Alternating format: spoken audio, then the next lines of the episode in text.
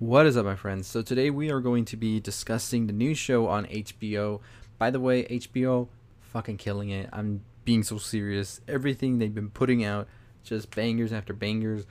And I'm not gonna leave Apple TV too far behind because I just saw Boy State. Gonna do a video about that this week. Definitely recommend that as well. But the new show that they have is called Lovecraft Country, and this is based on not Lovecraft, H.P. Lovecraft in particular, but is also based on a book as well that came out a couple of years ago. And I'm not going to get into the book because we don't want to discuss potential spoilers that we're going to be seeing in the show.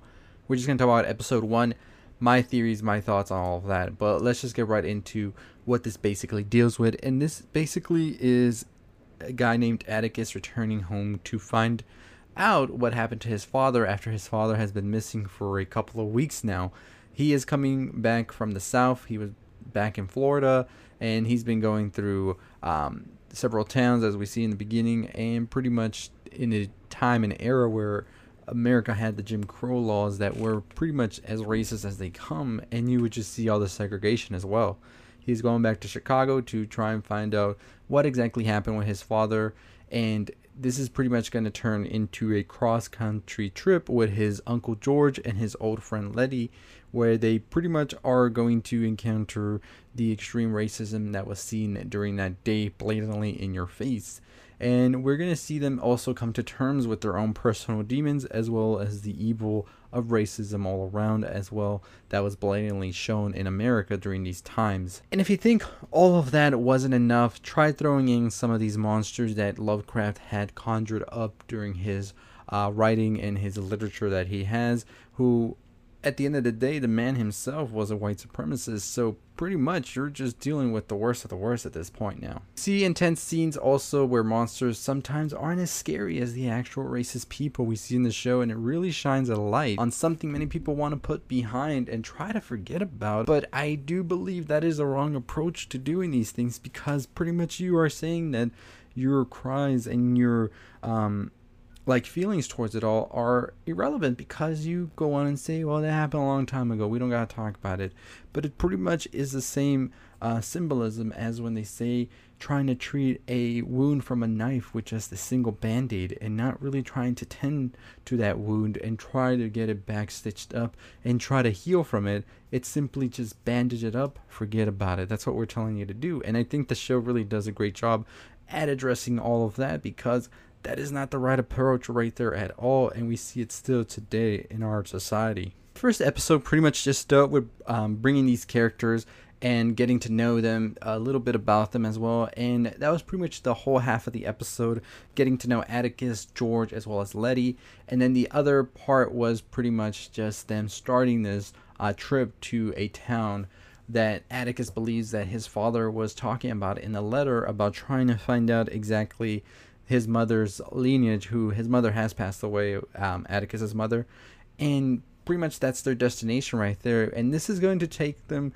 as I said in the beginning of the video, through a lot of trials and a lot of, of the racism that existed in that time as we see it be brought up right as soon as the trip starts as well. They make their way to a diner where pretty much they realize that this isn't the safest spot to be after getting some weird look. And then Leti realizes that the worker who's working there isn't going to serve them at all, but is actually going to serve them to some of the racists in the town as we see them being gunned down, chased, getting shot at by a couple of racist people in a pickup truck, and pretty much nerve wracking as it is. They, however, managed to be sort of saved, you can say for now, by a silver car, the same silver car that the bar owner told Atticus was the last that they had seen his father was with a silver car and a guy in it and this is pretty much leaving to believe Atticus that this isn't maybe done for the right reasons, like me being saved by this silver car, as a woman approaches out of the vehicle looking pretty menacing and I gotta say we know something's up with her. However they end up going to a town and that town is actually a sundown town. And if you're not aware what that is it's a town in which only white people were allowed to be out during all times of day and if you weren't white and got caught after sundown then you'd be in jail or worse killed. This leads them to encounter the sheriff that is the pretty much like racist in chief there and he is one that they were told about by Leti's uh, brother beforehand about how bad and racist he actually is.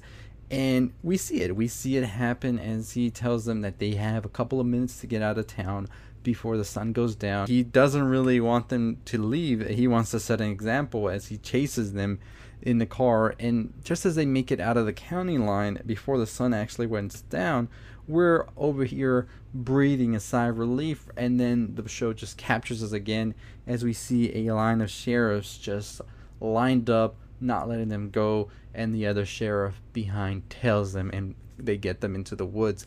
And let me tell you, that scene alone was terrifying and the most nerve wracking part of the whole first episode because you're just wanting them to get out and you just hate this guy's guts so much, especially the way he treats them and talks to them during the whole confrontation in the beginning when he's telling them that they only have a certain amount of time to get out.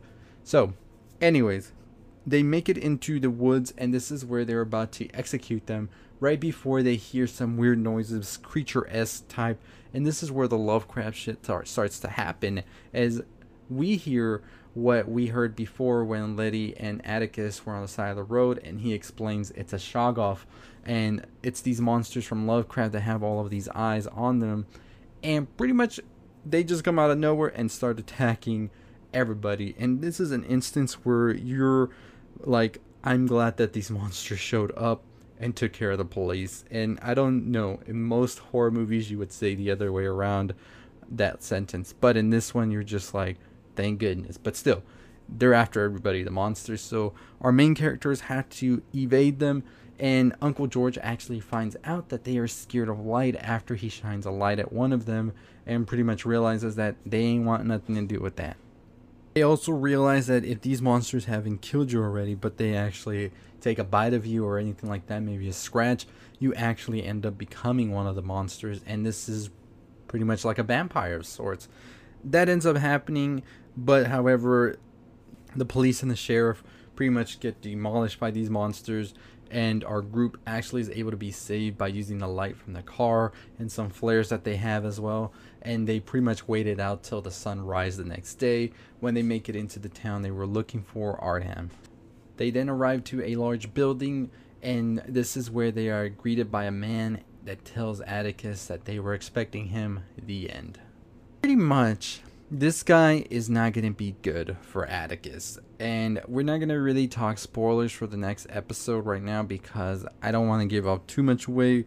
But this man has a lot to do with Atticus, his father missing, and let's just say Atticus is going to be a big part of these people that are after Atticus and his father wanting power, and Atticus plays a crucial part in it, which we'll find out probably in the next episode.